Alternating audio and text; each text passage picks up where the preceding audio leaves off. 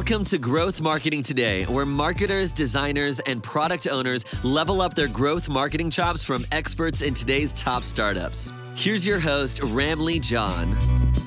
Welcome to episode 71 of Growth Marketing Today. I'm your host, Ramli John, and I'm here on a mission to help marketers and founders like you sharpen their marketing skills by talking to some of today's marketing experts. Today, I have Kaleigh Moore. She is a sought after writer whose work has appeared in Inc. and Fortune magazine. Now, trends come and go, but content marketing, particularly blogging, remains one of the top marketing channels for SaaS companies. In this episode, Kaleigh Moore, a freelance content writer for SaaS and e-commerce, shares how to produce top performing blog posts, promote them, and leverage different media types and make your content as evergreen as possible. Now, Kaleigh has worked with top companies on the Fortune 500 as well as growing SaaS companies, including AT&T, Recharge Payments, HubSpot, and BigCommerce. In episode 71, you'll learn first Kaleigh's blogging strategy that directly resulted in more than $10,000 in revenue Second, big trends in content marketing in 2020 and beyond. And third, how to get into the flow of writing for people who want to learn or want to write more like I do.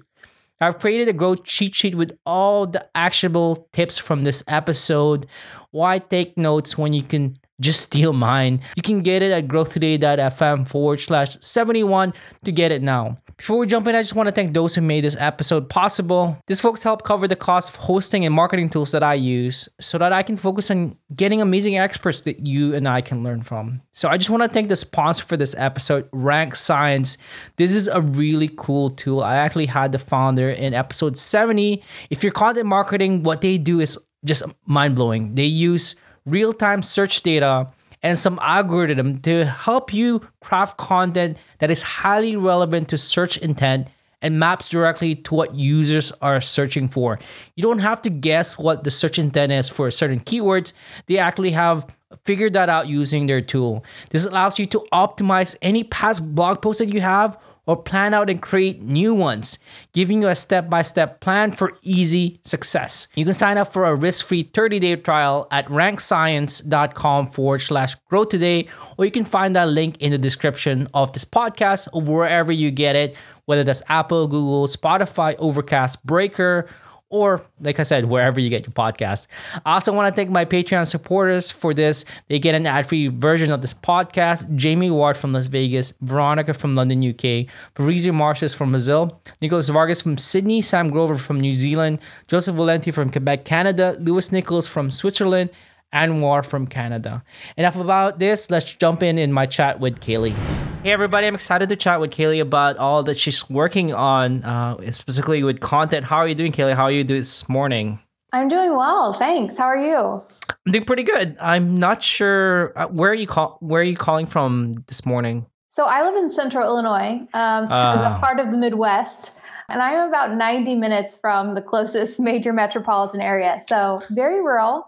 Um, but this is where I'm I'm from originally, so back home, and it's very very cold right now. Yeah, same here. So I, I'm based out of Toronto, Canada, and we just got our first major snowfall yesterday, seven eight inches of snow. Oh my gosh! I thought the one to two inches we had was that, but you win. Yeah, my my back hurts from plowing the snow. Oh. Yeah.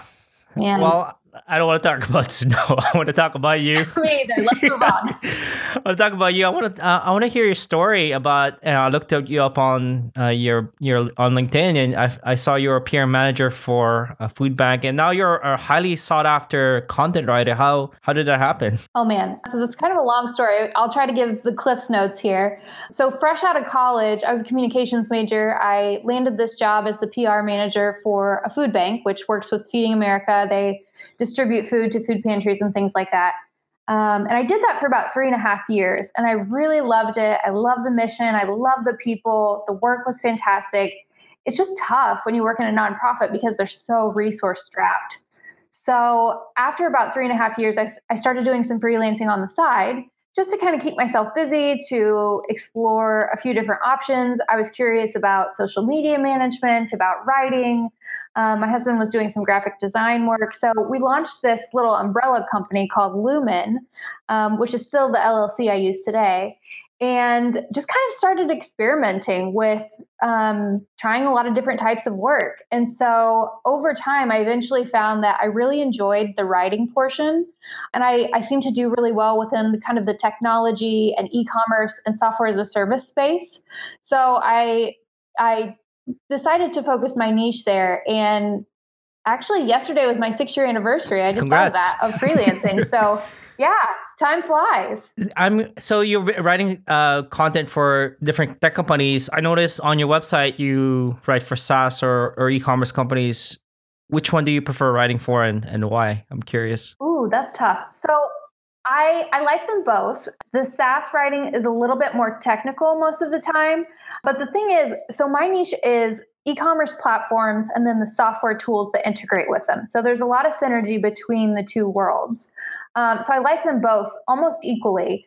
The thing I really like about writing for e commerce platforms and about the topic of e commerce rather than the more technical software component is that you learn about all these really interesting retailers, and especially with the rise of like digitally native brands, direct to consumer brands. There's so many interesting things happening right now. So it's been really neat over the past years specifically to really kind of delve into that world. Um, and that's something I've been writing about more too, just kind of for fun through platforms like Forbes, and Fast Company, Glossy, Adweek, and just writing about the trends that I'm seeing from the client work that I'm doing. So um, yeah, that's been really neat to just pull together the points and illustrate new themes and trends that I'm seeing within that world. And then at the same time, learning about a lot of really interesting companies at the same time. I want to jump on that on your your content writing process. Uh, you know, I've I've checked out your website. You've written number one Google search ranked articles. You've increased blog traffic for some of your clients by I, I think I read one thousand like 1800% in 18 months. Yeah, crazy. What's your process for writing content that actually gets results? I think the companies who do it best almost always have an in house SEO person. So I know enough to be dangerous with SEO. I can build an SEO optimized outline and I know what to do when it comes to headings and keyword integration.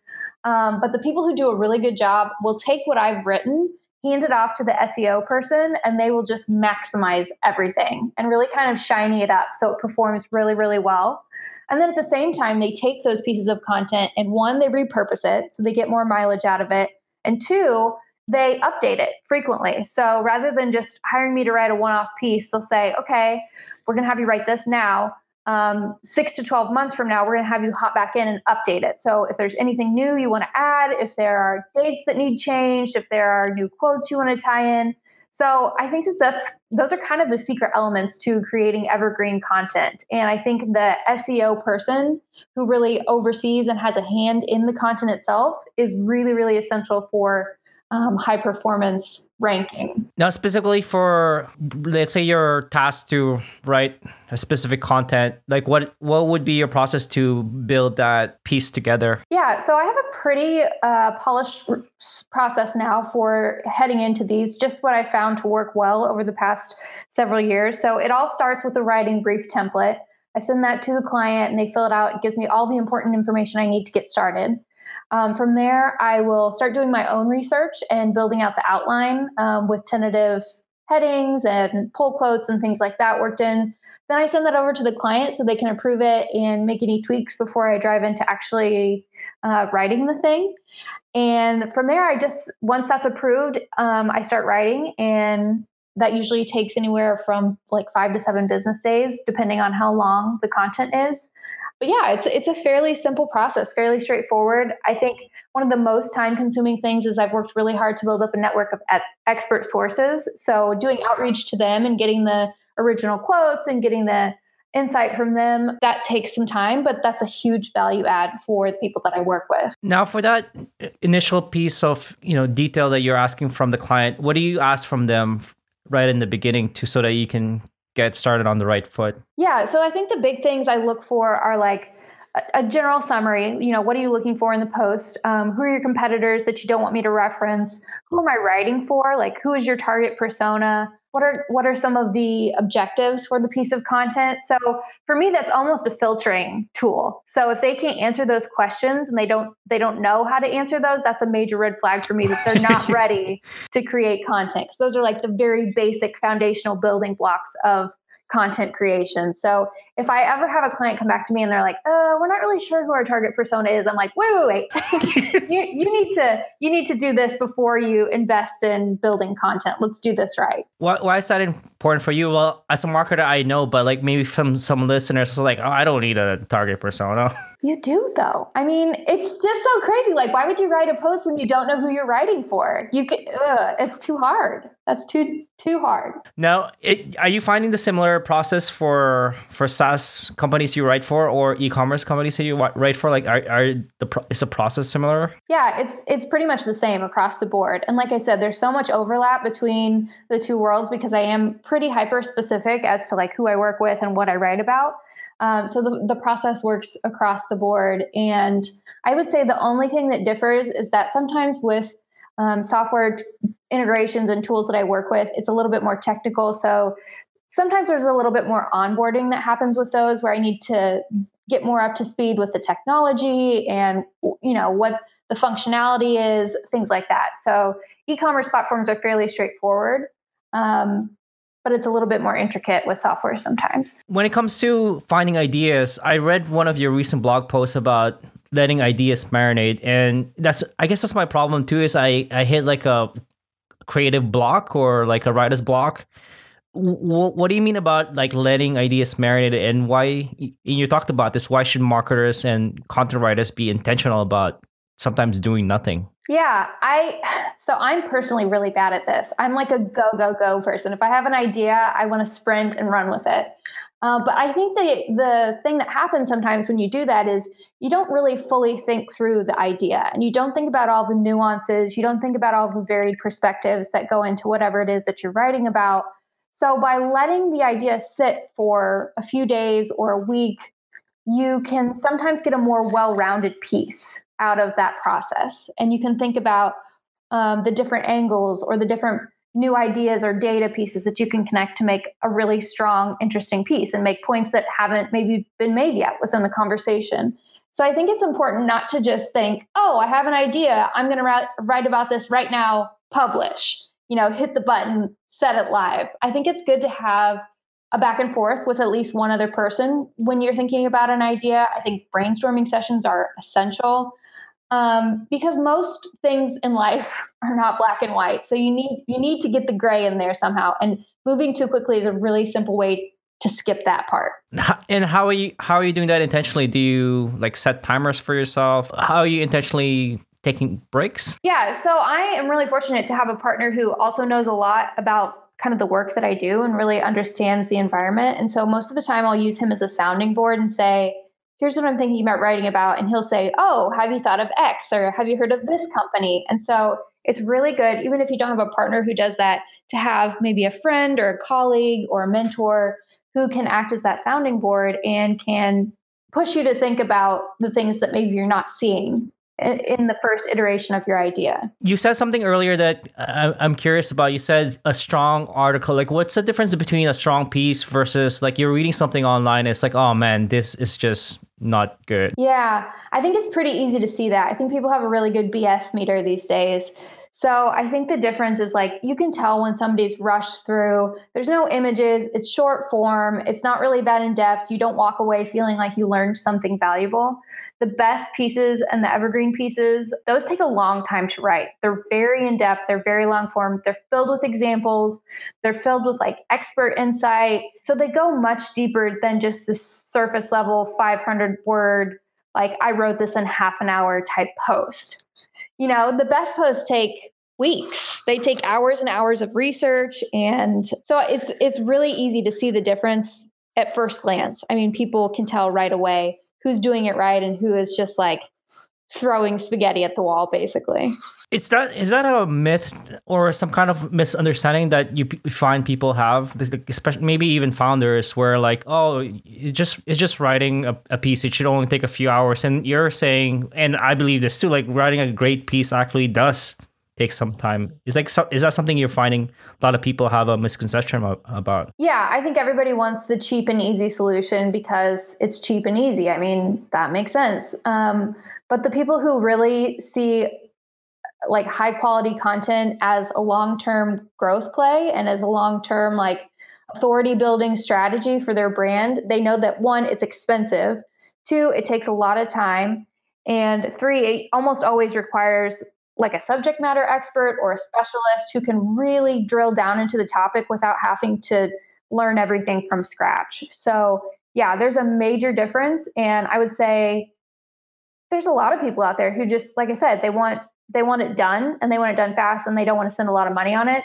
but the results they get from those efforts are just not impressive. They're it's kind of like throwing money out the window, honestly. I mean, I'm guessing people have come up to you asking for that short pieces. Do you try to educate them, or you're just like, no, you're not not the right fit for my, for me. So talk to somebody else. Yeah, I mean, most of the time that's how those conversations go. Um, I have a fairly good screening process in at this point to where I kind of can spot those early on, and I'm always happy to refer them to people who you know, who do that type of writing, and there's nothing wrong with that. Like if that's what they're going for, then you do you. um, but yeah, I think I always try to at least educate a little bit as far as like, here's why this is important.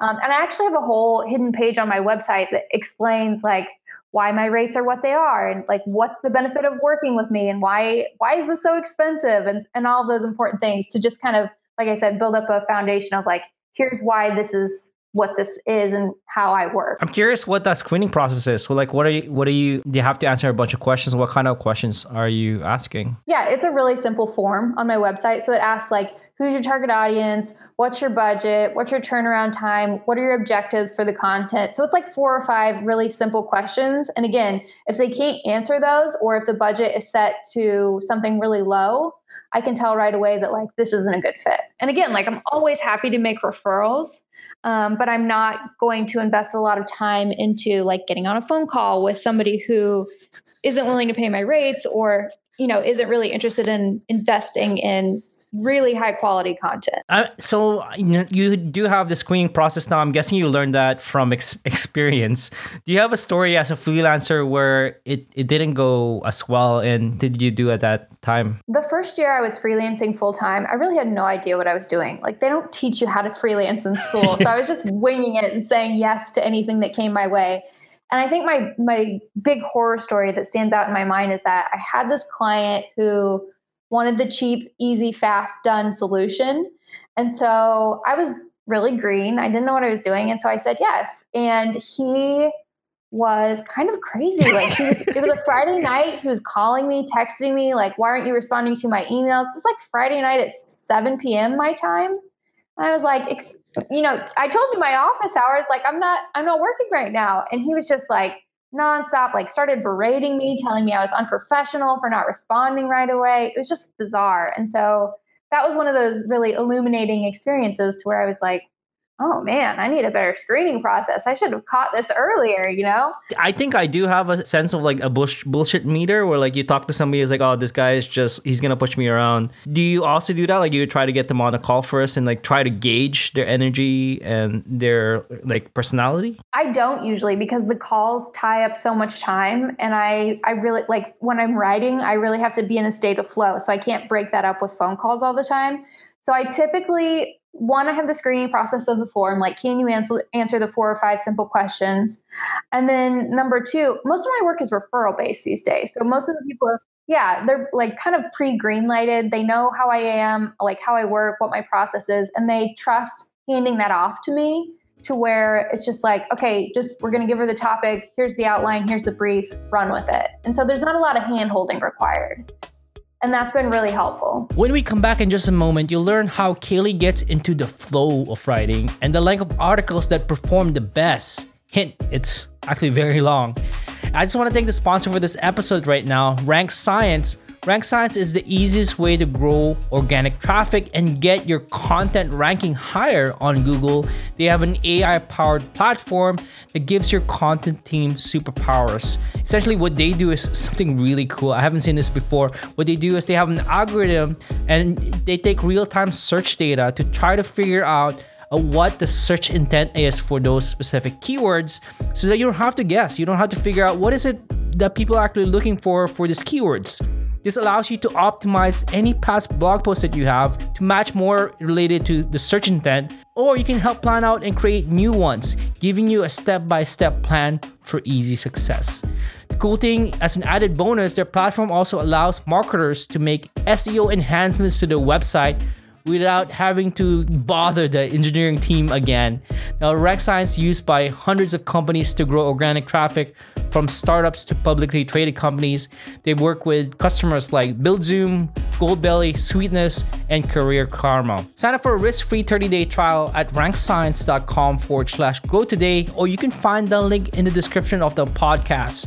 Now, if you don't like hearing ads like this, you can support me for as little as $2 per episode for an ad-free version of this podcast. You also know who I have coming up as guests, be part of a private Slack group, and have monthly video calls with me. You can go to patreon.com forward slash grow today to help with the cost to maintain and growing this podcast. Enough about this, let's jump back into my chat with Kaleigh.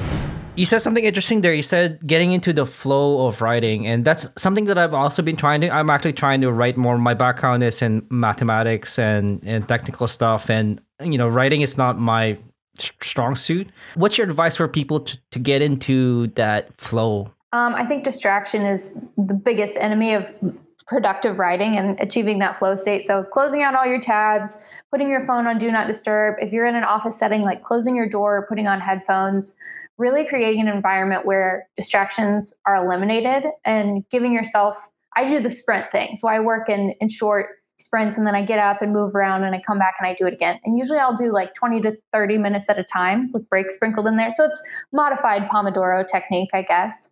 But yeah, I think I think everybody's flow state is achieved different ways and you kind of have to experiment and figure out what's best for you but for me it's it's totally silent like no distractions and working in the sprints that's what's been really helpful that's really interesting i'm i'm going to try that do you just have a blank screen or do you have like your notes on the side somewhere so I usually do split screens. I have one of the Big Macs. Big Macs, that sounds like a hamburger. um, so I do my research is open on one side of the screen, and then my Google Doc is open on the other side of the screen. And so I'm I'm just hopping back and forth between the two. And I'm guessing all your research is in that in a document. Not you not you don't have to like Google anything anymore. You, you're already done your research. Yeah. So I have the outline is, is I have that open while I'm writing, and so I'll just like okay, I'm working on this section now, and I'll open the articles that I need for that section in the split screen. So then I'll be able to see them while I'm writing and I can pull from them and, and integrate the links and all those important things. I want to talk about like measuring the success of content. How would you define success when you've written an, uh, an article? Different for everyone. A lot of clients have very different objectives as far as what they're measuring. I think, however, some fairly universal uh, performance metrics are things like social shares, clicks to the article, um, if there's a CTA at the end of the article, what's the conversion rate on that?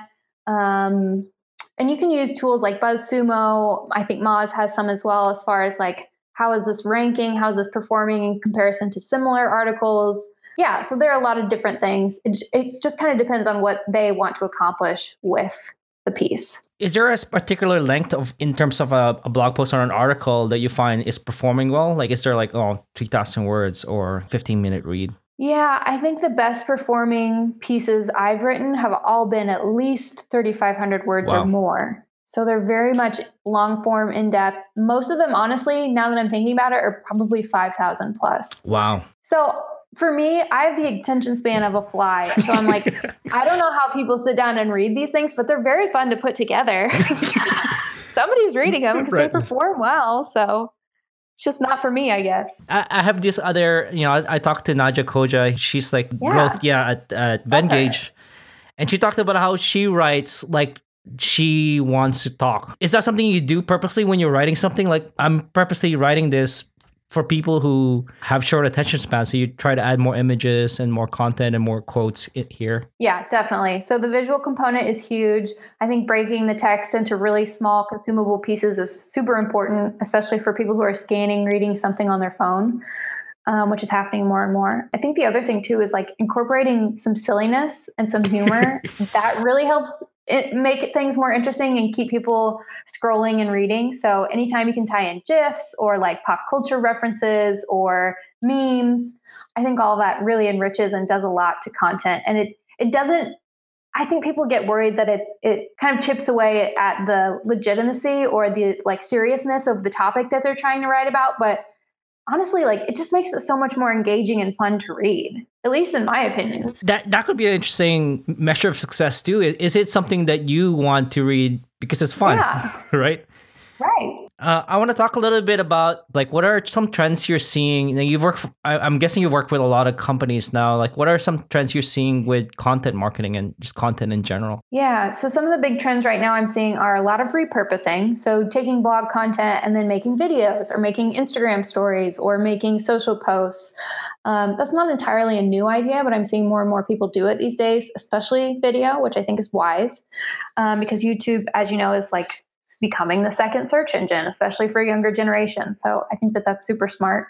Um, a lot more podcasting. I th- I'm a little worried that the podcasting is becoming oversaturated, but it's it's like Netflix. Like there's so much content cons- to consume right now. It's kind, I feel like it's kind of the golden era of content. So there's just a lot of really high quality things out there uh, for people to listen to and to consume. It's just a matter of like getting their attention and saying, "Hey, listen to me over the 15,000 other things you could listen to or read. Um, and that's tough, but that's a whole other conversation. Um, and then what else am I seeing? I'm seeing a lot more. I'm seeing a lot more um, like just many, many forms of content. So, like Twitter threads, I don't know, just like taking content into different formats, a lot more like paid newsletters right now. Um, so, using either like a MailChimp or a Substack where people are sharing their insights and kind of distilling things into a really quick digestible format. Yeah i think that those are the big things. Those are kind of the common themes and trends i'm seeing. It's like you're they're repurposing that 5000 word article that you've created and you know repurposing it for other places. Yeah it's the too long didn't read version.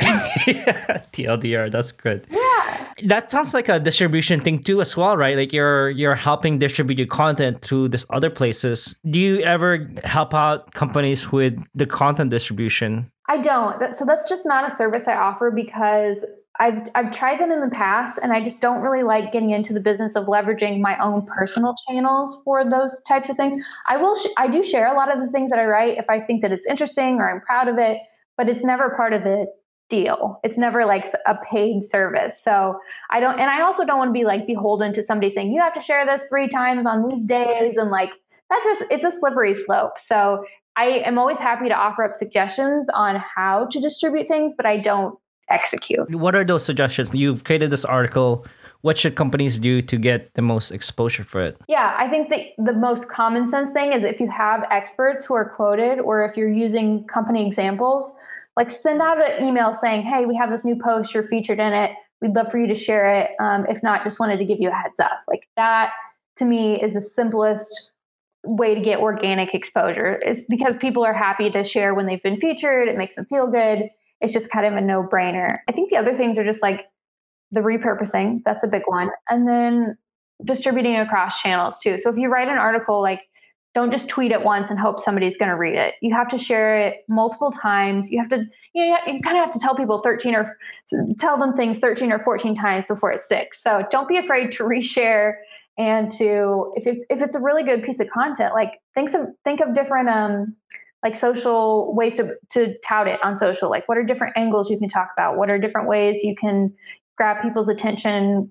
talking about what's in the piece, things like that. That's what I've been doing is like taking quotes from my guests and then resharing that three or four times, but it doesn't look the same because it's different yeah, quotes.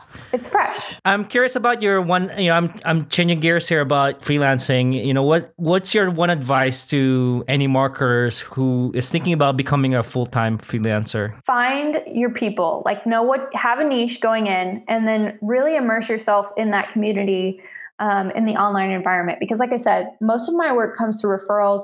Most of the other freelancers i know say the same thing. Like referrals are the key to sustainability long term with freelancing. So in order to get referrals you need to have friends and to know people and to be seen as an expert at what it is that you do. So find your find your people find your little online tribe and participate. Don't just lurk in the shadows of twitter or facebook groups whatever. Like talk to people and schedule coffee chats. Schedule, schedule like virtual video chats with one to two people every single week and really make that a huge focus as far as like building connections and making friends with people who do what you want to do. In terms of referrals, do they just happen organically or you know, do you add a PS in your email? So like PS if you're looking for somebody or does it just happen organically? A lot of it's organic now, but in the early days, I was very deliberate about asking for referrals. So, as part of my exit process, when a project wrapped, I would say, um, I would love to work together again, but if you know of somebody else who also needs my services,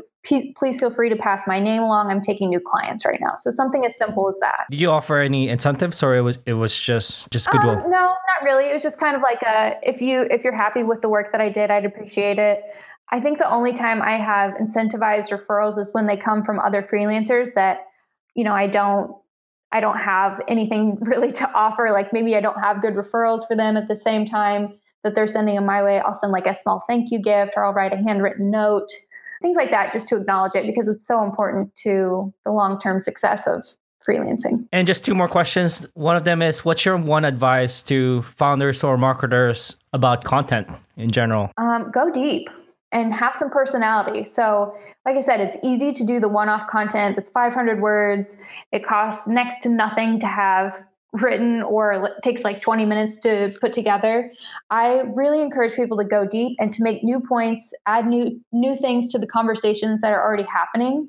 Be really contextual too like show lots of examples. Give me and, and it doesn't have to be recent examples too like pull from historical examples and and tie things back to the past. I think that that is a really simple way to create a really engaging, interesting piece of content. No, that's good. That's good advice. And just one last question. What's your call to action to my listeners? Where can people find you online? Yeah, my website is kaleighmoore.com. I also have a newsletter that I send out twice a month. Um, sometimes it's about writing, sometimes about freelancing, sometimes it's about random stuff. Sometimes I just share stories there. So um, the newsletter is a great place, and I spend way too much time on Twitter, so you can find me on Twitter too. Well, that's great. I'm also part of a newsletter. That's how I came across the ah. ideas marinating. That's good yes. post. So I'll tell people about that newsletter as well. All right. Great. Thanks so much for your time. I appreciate it. Thank you. Well, that was it for this episode. Wow, there's so much to take away. I'm, I just want to share with you my three key takeaways. First, find your people find your little online tribe or and participate. This is what Kaleigh said. Don't just lurk in the shadows of Twitter or Facebook groups. Talk to people and schedule coffee chats. In marketing and I think in life, connections are very important. It opens up doors. Second, when it comes to content, go deep and have some personality. It's easy to do one off content that's 500 words, which costs next to nothing, or it'll just take 20 minutes to put together, Kaleigh's best articles go deep, make new points, and add new things to the conversation that are already happening. And third, repurpose your blog content. Take blog content and then make video or Instagram stories or social posts. That's not entirely a new idea, but Kaleigh is seeing more and more people doing it these days, especially video, which, I think is wise because YouTube is the second biggest search engine. Did I miss something? Share with me your takeaways. I'd love to hear from you. You can find me on Twitter at RamliJohn. Can, my DMs are open or just email me, ramli at growthtoday.fm. I'd love to hear what you think about this. Thank you for the sponsor for this episode. Before we end, I just want to thank those who made this episode possible. These folks help cover the cost of my podcast hosting and marketing tools so I can focus on getting amazing experts that you and I can learn from. So I want to thank the sponsor for this episode, Rank Science. And once again, if you're in content marketing, you got to check this out. Rank Science uses real-time search data and natural language processing to help you craft content that is relevant to searcher intent and maps directly to what they are actually searching for. You don't have to guess what people actually want when they type in keywords. They have figured this out in an algorithm that they've created. This allows you to optimize past blog posts and create new ones, giving you a step-by-step plan for easy access so you don't have to go scratching your head and figuring that out. Sign up for a free 30-day trial at rankscience.com forward slash grow today, or you can find that link in the description. I also want to thank my Patreon supporters who get an ad-free version of this podcast. Jamie Ward from Las Vegas, Veronica from London, UK, Fabrizio Marches from Brazil, Nicholas Vargas from Sydney, Sam Grover from New Zealand, Joseph Valenti from Quebec, Canada, Lewis Nichols from Switzerland, and Anwar from Canada. You also get a thank you note and some stickers that I actually mailed to them snail mail the old school way. If you lo- if you'd love to support me, I would be very thankful. There's three easy ways to do that. First, tell a friend about this. You share a quote on Twitter or LinkedIn. Second, you can join the Grow Today mailing list where I'll email you the Grow cheat sheets that I've created for each podcast episode directly going forward.